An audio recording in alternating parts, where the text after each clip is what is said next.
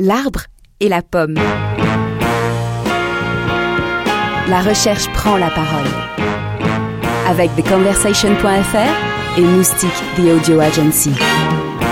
Bonjour, bienvenue dans L'arbre et la pomme numéro 2, le nouveau rendez-vous mensuel de TheConversation.fr et de Moustique The Audio Agency. Bonjour Didier Pourcurie. Bonjour Yves Bongarçon.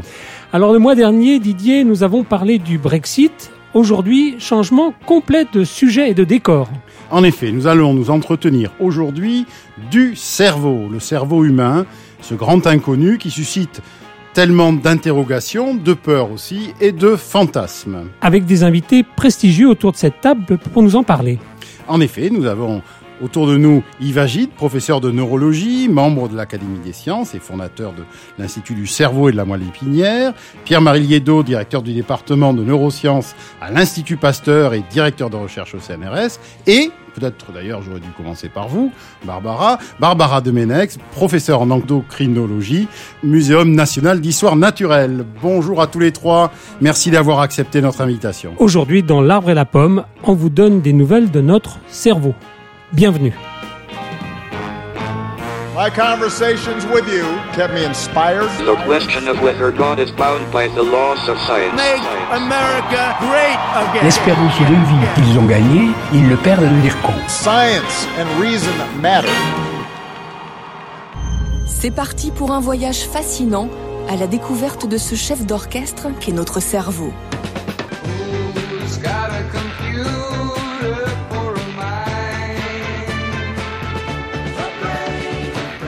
Le cerveau remplit deux missions. C'est lui qui assure le fonctionnement coordonné de tous les organes et c'est lui aussi qui permet aux individus, les animaux, les hommes, d'agir sur leur environnement.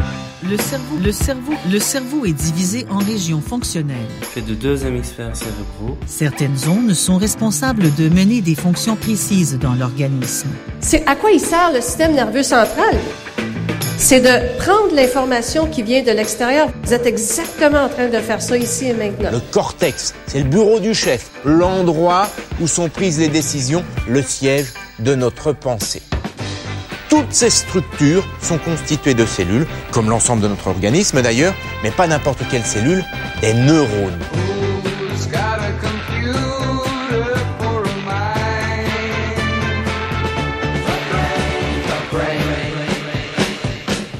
Alors comme vous l'avez compris avec ce mash-up de différents euh, documentaires ou interventions scientifiques, le cerveau, pour être la structure biologique la plus complexe connue à ce jour, est bien entendu beaucoup plus qu'un simple organe. Élaboration de la pensée, siège des émotions, production du langage, détection et interprétation des images, stockage des informations, sensibilité, douleur, cette masse gélatineuse, ainsi que vous l'appelez Yvagide, régit, contrôle et produit ce que nous sommes.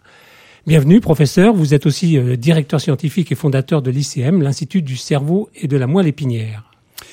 Alors Yves Agide, euh, battons immédiatement en brèche euh, une idée reçue. On, entend souvent cette idée, nous n'utilisons que 10% de notre cerveau. C'est vrai ou c'est pas vrai? C'est pas vrai. c'est-à-dire? Bah, C'est-à-dire que je ne sais pas d'où ça vient cette idée-là.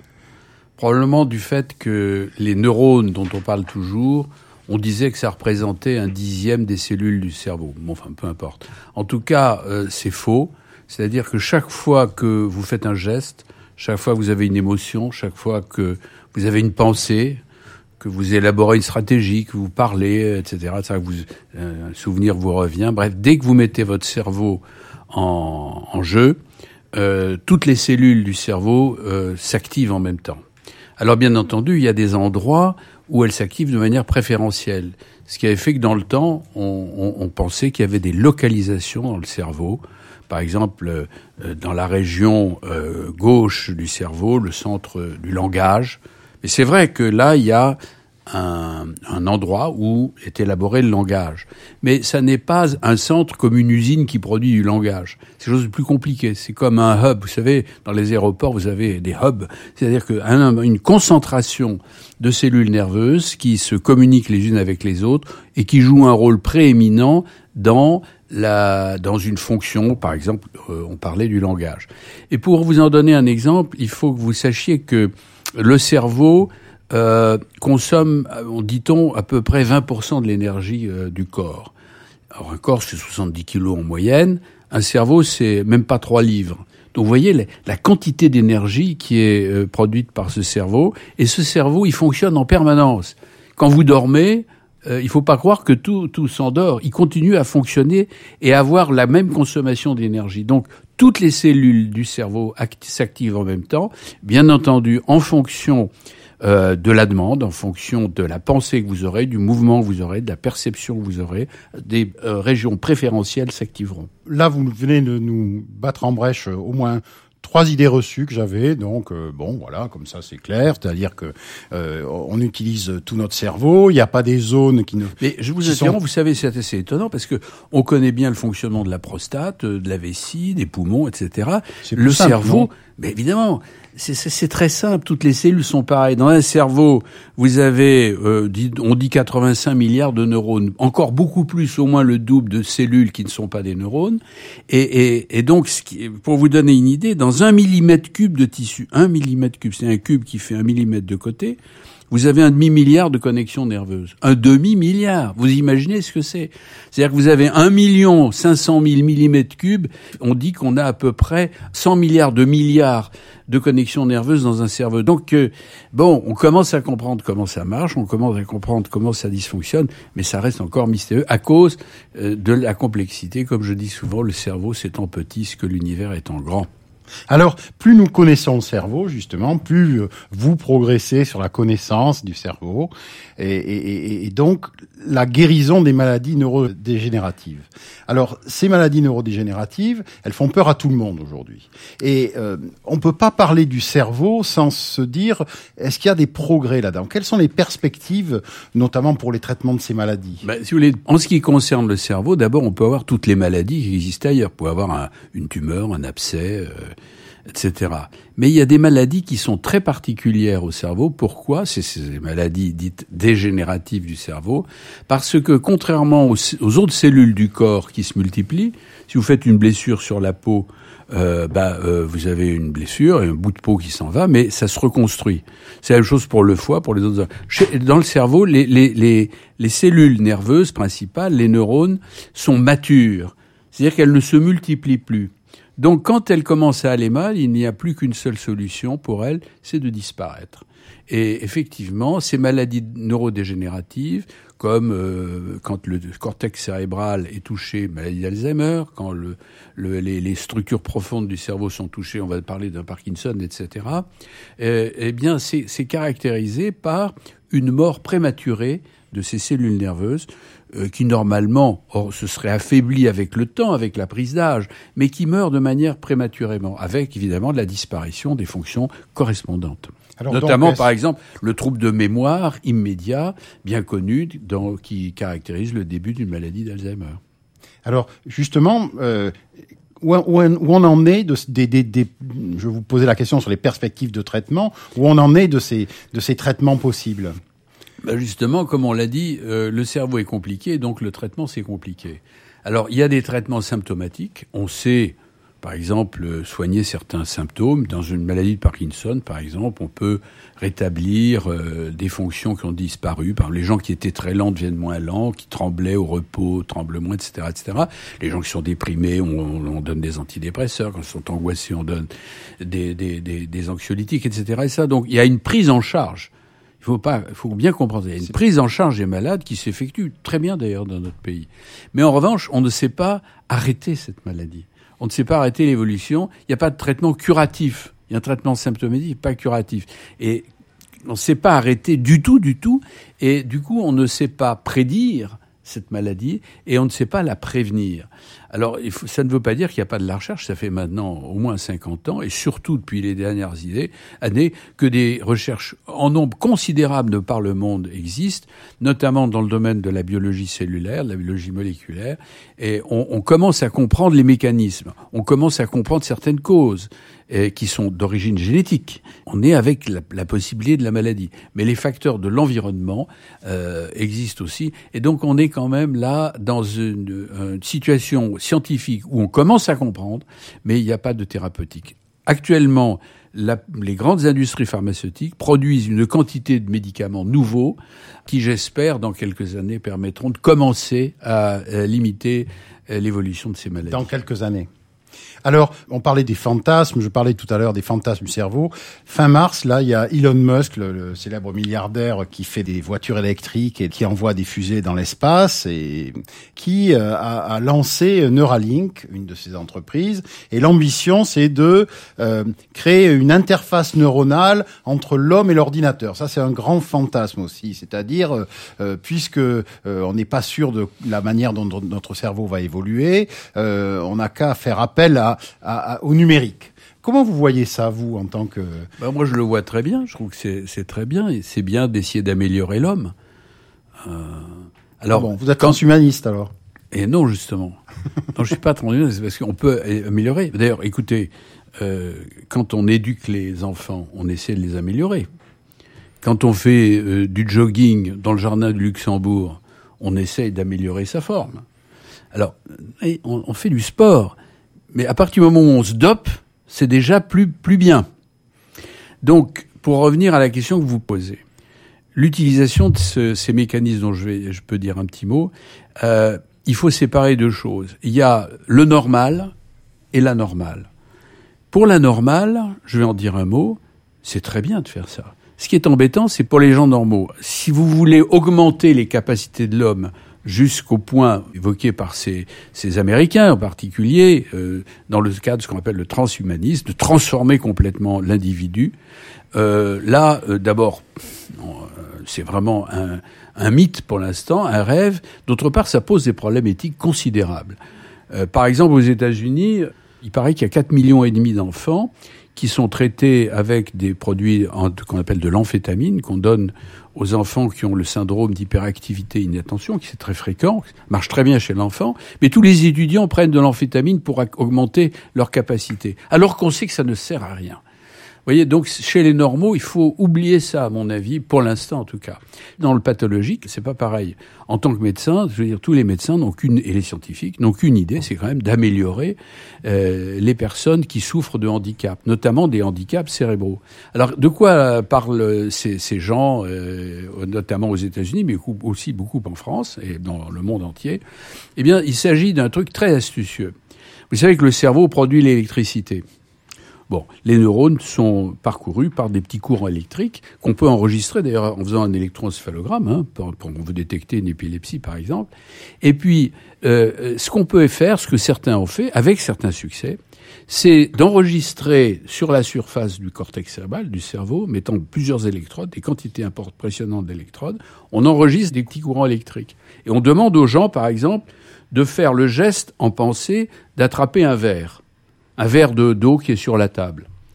Eh bien, à force d'apprentissage, des courants électriques se réarrangent de telle sorte que lorsque ces courants électriques sont transmis à un ordinateur, celui-ci peut agir sur un robot de sorte que le robot va pouvoir finir par faire le geste. C'est ça qu'on appelle euh, le concept de cerveau-machine.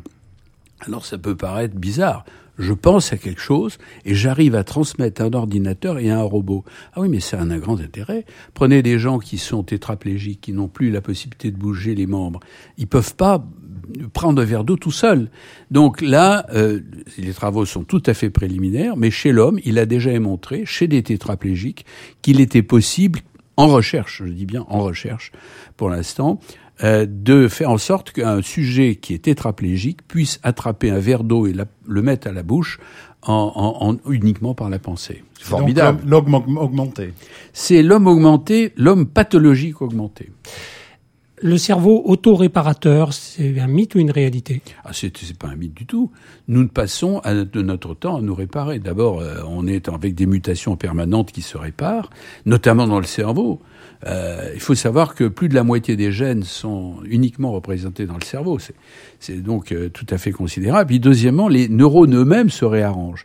D'abord au cours du développement, on en reparlera probablement, c'est-à-dire que euh, le, le, cerveau se construit, euh, les, les neurones se distribuent, s'arrangent pour donner finalement ce qui est votre cerveau aujourd'hui.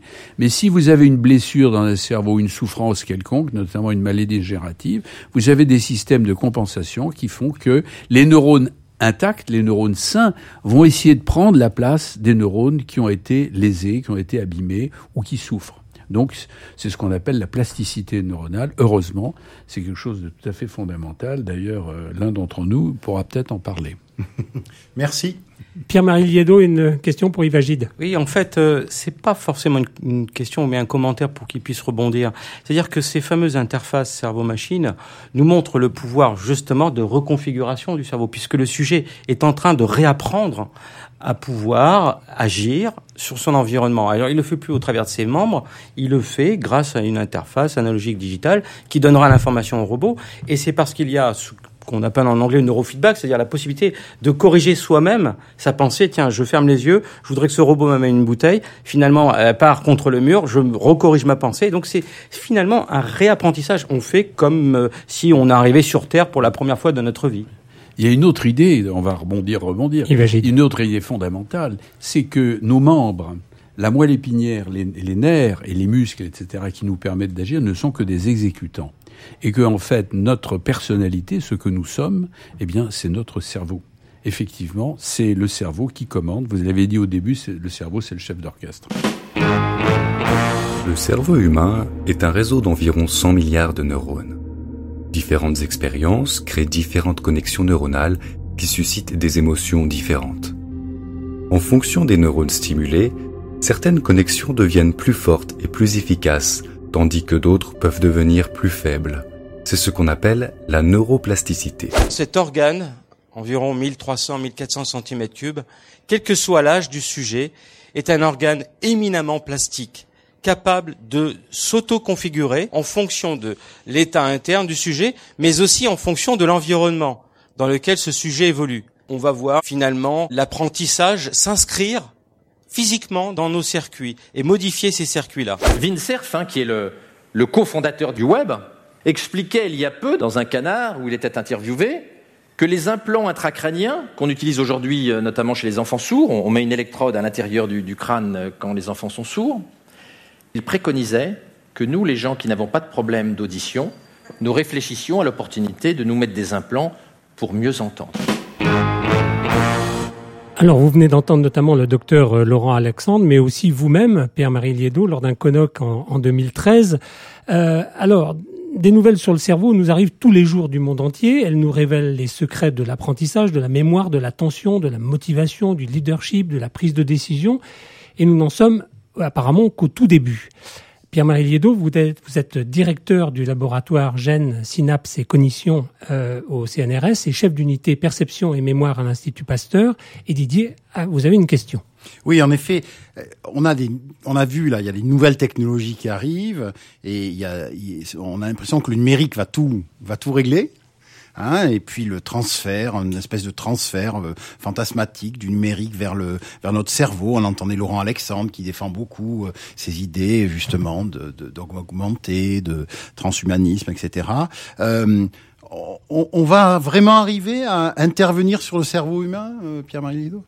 Bien, écoutez, je crois qu'il faut expliquer à nos auditeurs qu'il n'y a pas de raison de s'alarmer parce que cette idée que l'humain est capable d'auto-transformation, ce que les sociologues et, éthologues parlent d'auto-domestication, c'est-à-dire que l'humain invente des outils, l'usage de ces outils modifie son comportement, il est donc sur une trajectoire, hein, ce que les humanistes nous rappelaient en disant, je fais référence notamment à Jean-Jacques Rousseau, l'homme est perfectible, il naît animal, et puis ensuite il est placé sur une trajectoire. Quelle est cette trajectoire? Ben, En fait, c'est la transmission sociale et culturelle. Et c'est là où joue euh, vraiment un rôle clé ce cerveau, c'est-à-dire qu'il va être capable de subir les assauts de changement. En fait, le cerveau se nourrit du changement.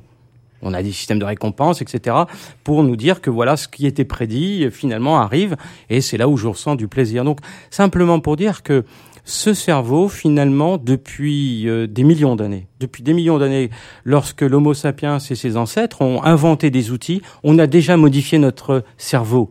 L'invention du feu, je vous renvoie à Claude Lévi-Strauss, le cuit et le cru, nous montre déjà que la façon de pouvoir prédigérer un mets, une viande, parce que je la grille, finalement, tout à l'heure, euh, Yves Agide nous parlait de cet organe extrêmement énergivore. Mais comment est-ce qu'on a pu libérer et lui rendre disponible de l'énergie? C'est parce que on a prédigéré nos aliments en faisant la cuisson. C'est pas par hasard qu'aujourd'hui on compte le nombre de foyers dans un pays. Le foyer étant une structure, euh, une entité euh, sociale, parce qu'en plus on mange de la viande cuite et en plus on partage, on partage les émotions. Hein, le sapiens, l'homo sapiens vient du goût. Euh, donc euh, c'est vraiment quelque chose qu'il faut non pas euh, s'alarmer et avoir peur de l'idée que finalement notre cerveau est en perpétuel changement par l'usage des outils que nous inventons. L'invention de l'écriture a fait que 4500 ans avant Jésus-Christ, là où en ce moment ça va très mal à Uruk, eh bien que euh, quand on mesure les capacités de mémoire de travail d'un humain par rapport à son cousin très proche, le singe, eh bien la mémoire de travail est trois fois plus élevée, trois fois plus grande chez le singe. Pourquoi? Parce qu'il n'a pas inventé encore l'écriture. D'accord. Alors, derrière ces, ces angoisses qui existent, c'est qu'est-ce qu'on garde d'humain dans ce qui se passe là. Vous venez de sortir un, un, un livre euh, sur ces questions de l'humain.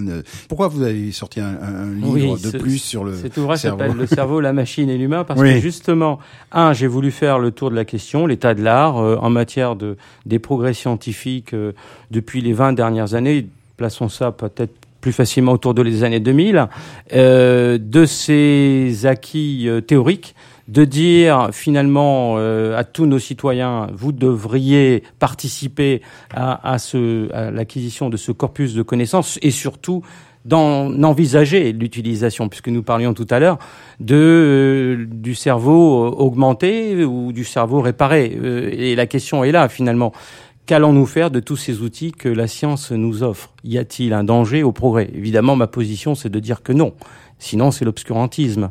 Mais à condition que ce progrès soit partagé. C'est ça le, principe même de, de, des humanistes, c'était de rendre ce savoir universel et équitable et partagé. Or, quand Yves a, pour bonne raison, nous dit qu'effectivement sur les campus américains, plus d'un tiers des étudiants utilisent ce qu'on appelle les molécules intelligentes, les smart drugs, pour euh, se doper et pouvoir se préparer un examen. Qu'est-ce qui est euh, pratiquement euh, injustifiable? Est-ce que le fait de prendre des molécules pour se doper ou est-ce que c'est les deux tiers qui n'ont pas accès à la connaissance, qui n'ont pas pris ces molécules? Je vous pose la question. Il est donc important que ce savoir soit partagé. Alors, vous m'avez posé la question donc du savoir oui. de qu'est-ce qui est le propre de l'humain. Évidemment, là, les recherches euh, et les découvertes, euh, qu'elles soient scientifiques et médicales, ben, nous enseignent qu'effectivement, le cerveau a quand même, au moins sur le plan qualitatif, il y a un saut, il y a des modules, euh, il, y a des, il, y a des, il y a des fonctions. Alors, au niveau de la structure, c'est pas très différent de, de, nos, de, nos, de nos amis primates et autres animaux, mais au niveau du fonctionnement, il y a le rapport au temps, par exemple, qui est très, qui est très propre à l'humain. Cette idée que on découpe le temps en trois temps, le temps du passé, le présent et, et, le futur. Cette idée que notre cerveau est aussi capable de nous projeter dans le futur avec des inférences, etc. Ça, c'est quand même quelque chose de très propre à l'humain de par son cerveau. Évidemment, le l'idée d'un cerveau social qu'on peut retrouver chez d'autres espèces, mais la quintessence qu'on voit au travers des tweets cette appétence que nous avons d'être en contact avec l'autre. Autrefois, on pouvait dire loin des yeux, loin du cœur. Aujourd'hui, c'est pas vrai. Et puis, et puis, c'est surtout l'émergence des jugements moraux et, et, de toute cette sphère là que l'on qualifie de cerveau social. Et donc, mon ouvrage était de dire que finalement, si le numérique, le digital, comme vous nous dites, est peut-être un danger, on pourra en parler, effectivement, il y a un danger, il y a quand même aussi une satisfaction d'une appétence de ce cerveau à être en relation avec l'autre. Est-ce que le cerveau peut se flouer lui-même?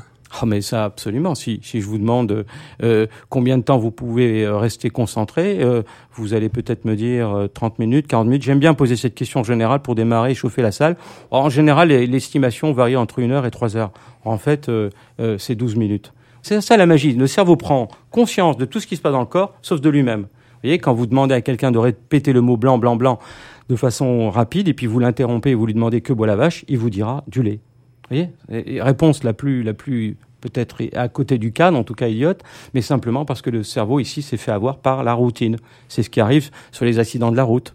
Les trajets quotidiens sont les trajets les plus à risque. Quand vous explorez une, ville nouvelle, eh bien là, vous êtes hyper attentif. Donc voilà, le cerveau, effectivement, il est extrêmement vulnérable. Vous parliez à, l'instant du, de, des bouleversements du numérique sur le développement du cerveau. Est-ce qu'on va se transformer en homme-objet ou en, en, femme ou en homme-objet Là, il y a quand même une, une, une, crainte. Là, vous la sentez bien quand mais même. Bien sûr, mais, mais moi, je, si je lis Petite poussette de Michel Serres, je serai rassuré. Je, je vais euh, comprendre qu'il y a un concept qu'on appelle l'externalisation. L'humain, depuis tout le temps, depuis Néandertal, quand il invente des projets, le, le propulseur pour envoyer le javelot plus loin, il externalise le squelette. Ensuite, quand l'humain il, va vivre la révolution industrielle, il externalise les muscles, car avec la machine, on a du travail et la chaleur. Et enfin, ce qui est arrivé en 1989, pour donner une date, c'est l'invention du web euh, au CERN. Eh bien là, l'humain invente le digital, c'est-à-dire qu'il invente la possibilité de déléguer de l'activité cognitive à nos esclaves. C'est-à-dire que je n'ai plus à m'embarrasser de numéros par cœur pour appeler mes amis, j'ai délégué ceci à mes téléphones portables. Donc, vous voyez, c'est une question de réajustement, de délégation et d'externalisation des fonctions humaines. Yves vous voulez intervenir? Euh, je, je, voulais euh, intervenir parce que euh, ce que tu parlais des comportements humains que tu as bien expliqué dans l'environnement. je pense qu'il faut bien distinguer d'une part les routines, comme tu disais, c'est-à-dire ce que j'appelle les comportements subconscients, nous sommes en permanence en état de subconscience, en train de faire des routines, on conduit sa voiture, on marche, euh, j'ai les mains croisées devant moi, on est toujours dans ces comportements automatiques, mais de temps en temps, on a par rapport aux autres animaux quelque chose qui est à peu près unique, c'est la conscience, c'est-à-dire la capacité de réfléchir sur soi-même, je pense que je pense, ou je pense que je fais, ou je pense que je ressens, je peux même dire je pense que j'existe, ça c'est la conscience que les philosophes appellent la métaconscience, et ça c'est quand même quelque chose qui est très particulier à l'homme, quoi, jusqu'à preuve du contraire, avec des avec quelques animaux qui s'en rapprochent, mais sans avoir euh, justement la possibilité d'avoir des réflexions éthiques, comme tu l'as dit. Moi, j'aurais une question. J'ai plus de 50 ans, j'ai un fils de 9 ans. Quelle est la différence entre nos deux cerveaux? Alors, la différence, elle est évidente au niveau d'une relation par rapport à une dimension qui est le désir le désir. Si on définit le désir non pas euh, d'un point de vue des philosophes, mais du point de vue du neurobiologiste, qu'est-ce que le désir? Le désir est une simulation mentale de la récompense à venir. D'accord? Donc j'ai le temps de me projeter dans le futur. Évidemment, et euh, René Girard l'a par exemple bien décrit, les enfants baignent dans le désir mimétique. Quand maman est pas là, ben, la petite fille elle prend les chaussures et elle joue à la maman. Mais parce qu'elle idolâtre le monde des adultes. Donc je dirais que le désir est consubstantiel à l'enfance. En revanche, au fur et à mesure qu'on avance dans l'âge, on a des écueils, des deuils, des échecs, etc. Et ce désir peut s'émousser. Mais en revanche, vous avez des personnes peut-être que vous connaissez autour de vous, qui ont 85 ans et plus, il n'y a pas de limite, qui sont porteurs de désir tout le temps, et qui, eux, ont ce cerveau dynamique qui reste comme un cerveau d'adolescent. Donc, en gros, si je peux imaginer d'un point de vue opérationnel, hein, d'un point de vue non pas fonctionnel, mais d'un point de vue opérationnel, je dirais que chez un sujet jeune, je baigne de désir, et chez un sujet qui va avancer avec l'âge, probablement que le désir peut arriver à s'émousser. Et juste pour terminer, on sait également que plaisir sans désir, c'est-à-dire que cette simulation plus ou moins longue de la simulation de la récompense à venir va nous protéger des phénomènes de l'addiction. C'est très rousseauiste tout ça. Absolument. C'est euh, la nouvelle Héloïse. J'assume, exactement. exactement. Yves vous voulez intervenir Je veux dire, pour revenir à l'enfant aussi, pour revenir à des bases euh, physiologiques, c'est que le cerveau d'un nouveau-né, c'est moins de 300 grammes. Le cerveau d'un adulte, c'est 1350 euh, grammes chez l'homme, 50 grammes de moins chez la femme, simplement parce qu'elle est plus petite, ça n'a rien à voir avec l'intelligence. Et que donc, pendant cette période entre un bébé et, et, et nous, et toi, euh, par exemple, eh bien, il y a une construction absolument époustouflante, époustouflante, qui font que tous les neurones se réarrangent. On a parlé de plasticité tout à l'heure. Et donc, c'est des, des possibilités formidables pour les apprentissages chez l'enfant. Didier Oui, juste un, point, je voulais signaler que un des articles qui a été le plus lu sur le site de Conversation, c'est l'article, historiquement, depuis un an et demi, hein, c'est l'article de Pierre-Marie Liedo sur six manières de régénérer son cerveau, qui avait fait un, tabac total, ce qui montre aussi que on a envie de savoir plein de choses sur le cerveau, et on comprend aussi qu'il n'est pas stable, qu'il n'est pas donné une fois pour tous. Il y a une grosse demande effectivement de la part des citoyens. Alors on les voit s'accrocher à des tendances, à des modes, le mindfulness, la méditation, tout ça est très bien, ce sont des outils. Mais autant comprendre comment fonctionne notre cerveau, quelle est, son, son appétence euh, pour que naturellement on puisse l'épanouir nous-mêmes. Parce que probablement c'est un autre sujet. La société actuelle n'apporte pas toutes ces conditions nécessaires pour qu'il puisse s'épanouir. Alors les scientifiques finlandais et britanniques sont convaincus que la baisse du QI est due à la pollution et aux perturbateurs endocriniens, c'est-à-dire pour simplifier, toutes les substances chimiques étrangères à l'organisme, mais qui sont partie intégrante de notre mode de vie. Ça va des détergents à la malbouffe, en passant par les produits anti-incendie qu'on retrouve sur le mobilier. Il faut savoir que dès sa conception, le fœtus est exposé aux perturbateurs endocriniens. Ils vont toucher la thyroïde, dont les hormones influencent la formation de certaines structures de notre cerveau. C'est quand même un peu à cet endroit-là que siègent nos capacités intellectuelles. Je ne veux pas me retrouver dans cette situation où, euh, dans les faits, on tolère aujourd'hui euh, que nos enfants euh, soient exposés à un cocktail de perturbateurs endocriniens dont on voit qu'ils affectent déjà leur croissance. Alors, vous les avez peut-être reconnus au passage, Michel Simès, euh, médecin et surtout homme de télévision, et, puis Benoît Hamon, candidat socialiste à, l'élection présidentielle, qui, qui s'est positionné sur les perturbateurs endocriniens. Alors comme toutes les machines ultra performantes, euh, notre cerveau est aussi fragile, vulnérable, et si sa mutation permanente, son adaptation millénaire aux enjeux et à l'environnement en font une redoutable arme de survie et d'évolution, sa complexité biologique euh, le rend extrêmement sensible aux attaques extérieures. On se tourne maintenant vers vous, euh, Barbara Domenex, professeure en endocrinologie au Muséum d'histoire naturelle. Comment le, le, cerveau se construit-il euh, chez le fœtus? On a commencé à en parler avec oui, différence entre le, le, le, poids, etc. Mm. Comment est-ce que construit chez le fœtus puis chez l'enfant, et notamment sous l'influence des, des, hormones thyroïdiennes? Est-ce que vous pouvez nous raconter cela en quelques, quelques minutes, en quelques secondes? Oui, ben, disons que je vais euh, mettre ça en perspective, euh, euh, on a parlé spécifiquement des hormones thyroïdiennes et il faut savoir que depuis l'évolution des vertébrés, c'est-à-dire euh, depuis qu'on a commencé avec des poissons cartilagineux, avec les requins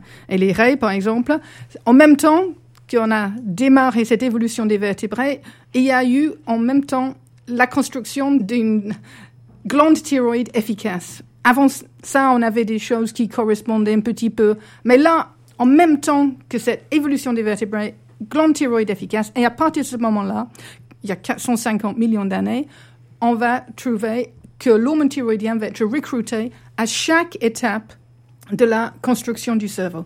Ça va jouer dans les premières, la prolifération. Ça va jouer sur est-ce que une cellule souche va devenir une neurone ou voire même une cellule gliale. Ensuite, prolifération, différenciation. Avant différenciation, migration, euh, synaptogenèse. Chaque étape est influencée par les hormones thyroïdiennes et la bonne quantité des hormones thyroïdiennes. Et justement, sans la bonne quantité d'hormones thyroïdiennes, au bon moment dans ce développement, un enfant humain va devenir un crétin avec un QI de 35. Alors, il a toujours un cerveau, mais c'est pas terrible comme cerveau.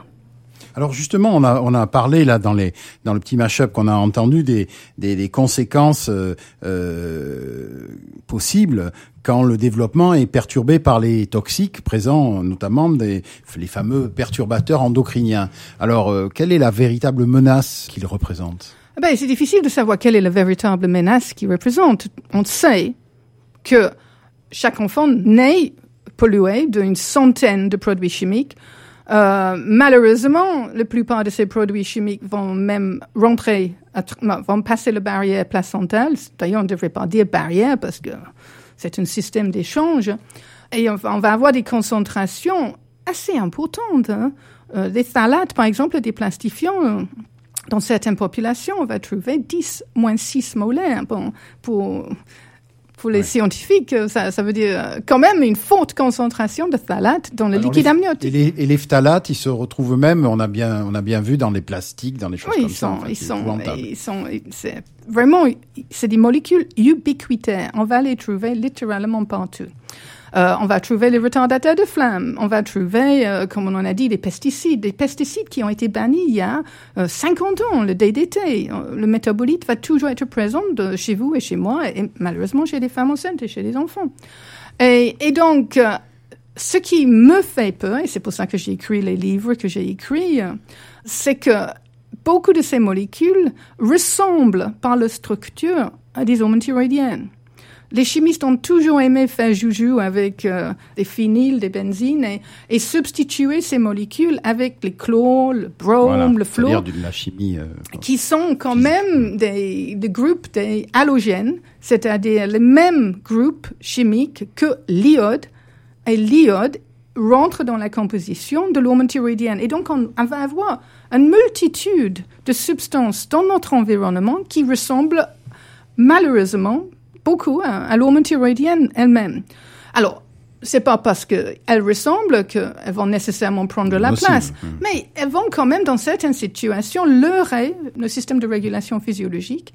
Et dans certains cas, on a bien démontré par l'expérimentation qu'ils peuvent prendre la place de l'hormone thyroïdienne et le contrôle du système d'hormones la production, sa euh, distribution dans le corps, l'entrée dans la cellule, est soumise à, énormément de contrôle, mais malheureusement, ces substances vont pouvoir brouiller ces régulations, brouiller les, méthodes de, de transport.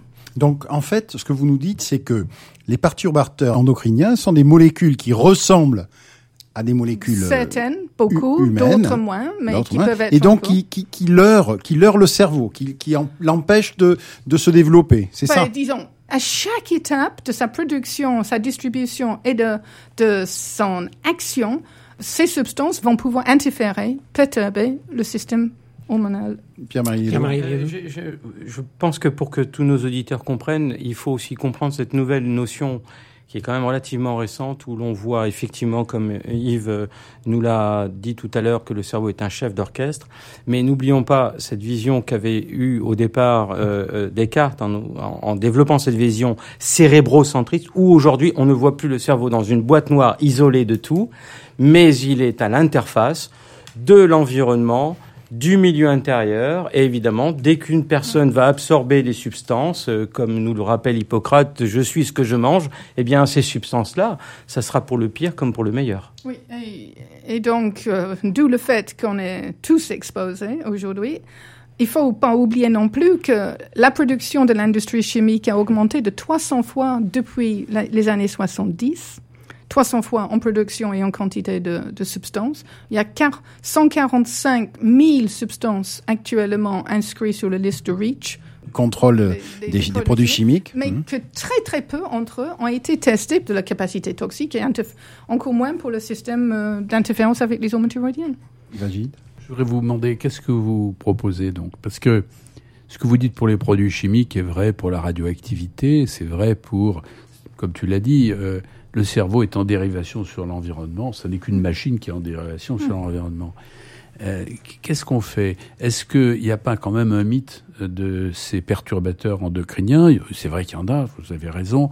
Mais par exemple, si vous avez une insuffisance thyroïdienne détectée très très progressivement, on peut la compenser. Et je pense que vous avez dit sur les hormones thyroïdiennes qui est un exemple, mais c'est probablement vrai pour d'autres quantités d'autres choses. Donc, en même temps, euh, si je vous pose la question, c'est parce que euh, les politiques euh, en font un objet en soi de, stratégie pour l'avenir. Qu'est-ce qu'il faut faire? Qu'est-ce que vous conseillez? Ça veut dire qu'il faut revenir complètement en arrière dans l'obscurantisme, absolument pas. Justement, pour éviter de revenir, il faut éviter de revenir dans l'obscurantisme effectivement, on est en train de voir une baisse de QE et une augmentation. c'est très important. C'est la, question que j'allais vous poser. Il y a une baisse du QI. Oui, Et ça va, vite. C'est vrai qu'on est exposé aujourd'hui à beaucoup de choses. Mais c'est aussi vrai que cette production de l'industrie chimique est particulièrement importante. C'est vrai aussi qu'on peut faire des corrélations entre l'obésité et le nombre de voitures. Et, et il y a d'autres, euh, il y a, notre mode de vie change. Mais cette constatation qu'on est exposé à des centaines de milliers de substances beaucoup d'entre eux, deux tiers de ce que nous on a testé au lab, peuvent interférer avec les hormones thyroïdiennes.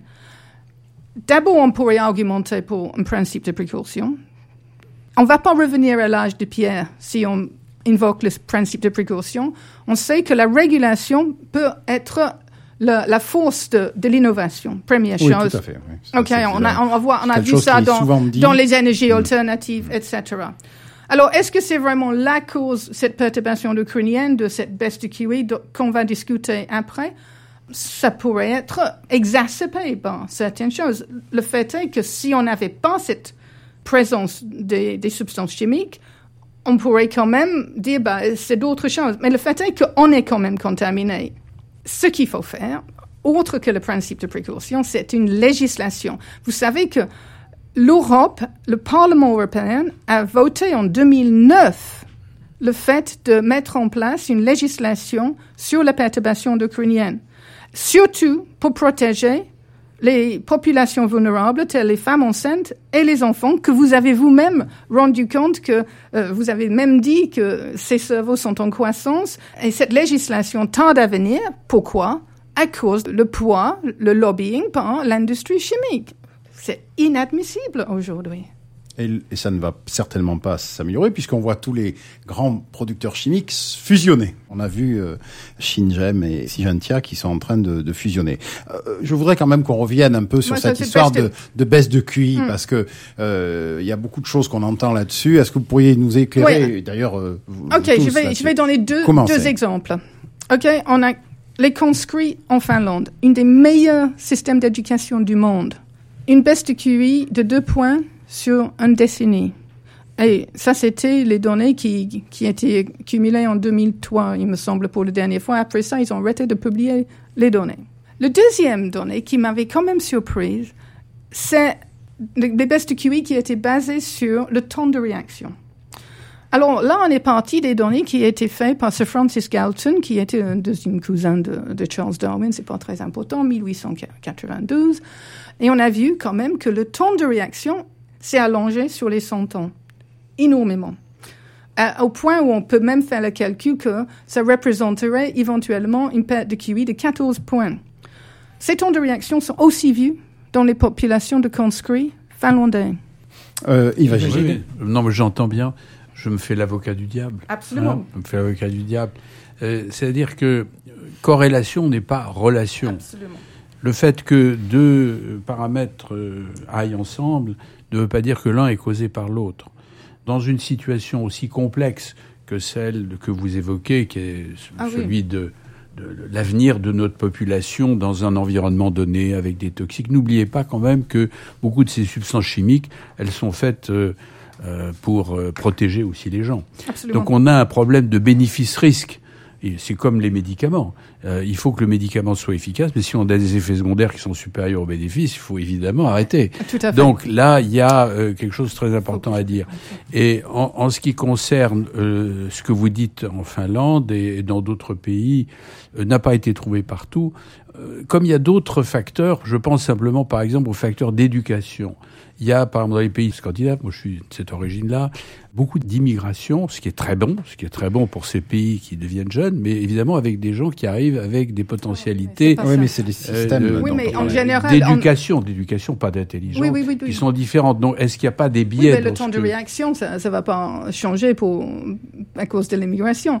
À moins qu'ils aient... J'ai pas dit que c'était l'immigration qui Non, était non, non, responsable. non, non, non, c'est non, non, complexe. Non, mais c'est complexe. Mais en Angleterre, par exemple, euh, dans, les, euh, dans les villes qui, ou les écoles où il y a le plus d'immigrés, souvent c'est là où il y a le plus de scores parce que les gens qui ont euh, la chance d'avoir immigré dans ces pays-là, ils vont vraiment, les parents vont vraiment encourager les enfants à, à faire le mieux de, de cette nouvelle scolarité qu'ils ont. Alors, et, une- et une dernière chose pour un peu contre vos, vos arguments, et j'aime beaucoup quand on fait l'avocat du diable dans ce cas, parce que ça permet de donner deux autres arguments. C'est quand même dans les populations très homogènes où on va regarder l'exposition des, des mères enceintes à un moment T et l'intelligence de l'enfant, où vraiment c'est très homogène du point de vue socio-économique et de les femmes ne fument pas, etc., on va trouver que les femmes les plus exposées, leurs enfants, ont un, QI plus baisse. 5 ou 6 points.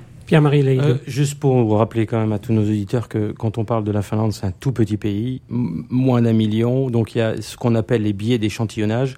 Deuxièmement, qu'est-ce que le QI? Quotient intellectuel. Euh, euh, rappelons que l'intelligence se décline sur huit ou neuf dimensions. Vous pouvez trouver tout ça chez Howard Gardner et d'autres qui ont travaillé beaucoup sur euh, l'intelligence. Mais Nietzsche nous donne une définition qui, à mon avis, sera consensuelle. L'intelligence, c'est le pouvoir d'adaptation d'un sujet au changement. Donc, ce que l'on est en train de voir depuis effectivement 2015, c'est la possibilité de voir se diminuer ce QI, mais on voit ce QI diminuer parce que, en vertu de ce principe que j'ai dit tout à l'heure, l'externalisation. Or, le QI mesure une capacité qu'a le cerveau d'avoir une mémoire de travail, de représenter les objets dans les trois dimensions. N'oublions pas que la Finlande a été le premier pays à donner des tablettes à ses enfants. Donc, c'est normal que le QI diminue puisqu'on délègue dans des euh, euh, objets connectés, etc. En revanche, si on mesure d'autres aspects de l'intelligence, que ce soit le coefficient euh, émotionnel, que ce soit l'intelligence kinesthésique, que ce soit toutes ces autres formes, il y en a huit ou neuf dimensions, on peut avoir une forme qui va diminuer parce qu'on offre des outils à ce cerveau, mais il va s'appuyer et il va avoir d'autres dimensions qui vont au contraire se développer. Si c'était juste avant de, Barbara juste avant de conclure cette émission, une, une réponse à, à oui, bah, d'abord, ce n'est pas que en Finlande, c'est aussi dans le, la Grande-Bretagne, c'est aussi vu dans la France quand même, il y a une augmentation des maladies neurodéveloppementales, telles l'autisme. Et ça, il faut dire qu'aux États-Unis, où c'est particulièrement grave, un garçon sur 42, et dans ces populations d'enfants autistiques, en moyenne, ils peuvent avoir 50% de ces enfants peuvent avoir des QI de, de moins de 70. Je vous propose de, de continuer le débat par euh, article interposé sur euh, theconversation.fr, n'est-ce pas Didier En effet, tout à fait ouvert à ça. Ça commençait à être animé, c'était bien. C'est c'est presque dommage d'interrompre là, mais euh, on a un horaire à respecter. Donc voilà, l'arbre et la pomme c'est terminé pour aujourd'hui. Merci à vous trois d'être venus aujourd'hui, de nous avoir consacré du temps. Euh, prochain rendez-vous début mai, euh, Didier, nous euh, parlerons euh, ressources, ressources naturelles. Où va-t-on? Nous en reste-t-il? Et pour combien de temps? Et va-t-on toutes les épuiser ou va-t-on en trouver de nouvelles? Merci à tous. Merci à Yves Agide, à l'Académie des sciences et à l'ICM, l'Institut du cerveau et de la moelle épinière, à Pierre-Marie Liedo, à l'Institut Pasteur ainsi qu'au CNRS, et à Barbara Demenex et au Muséum national d'histoire naturelle. Merci aux équipes de TheConversation.fr et à celles de Moustique The Audio Agency. Cette émission a été préparée et présentée par Didier Pourquerie et Yves Pongarçon. Elle a été réalisée par Joseph Carabalona.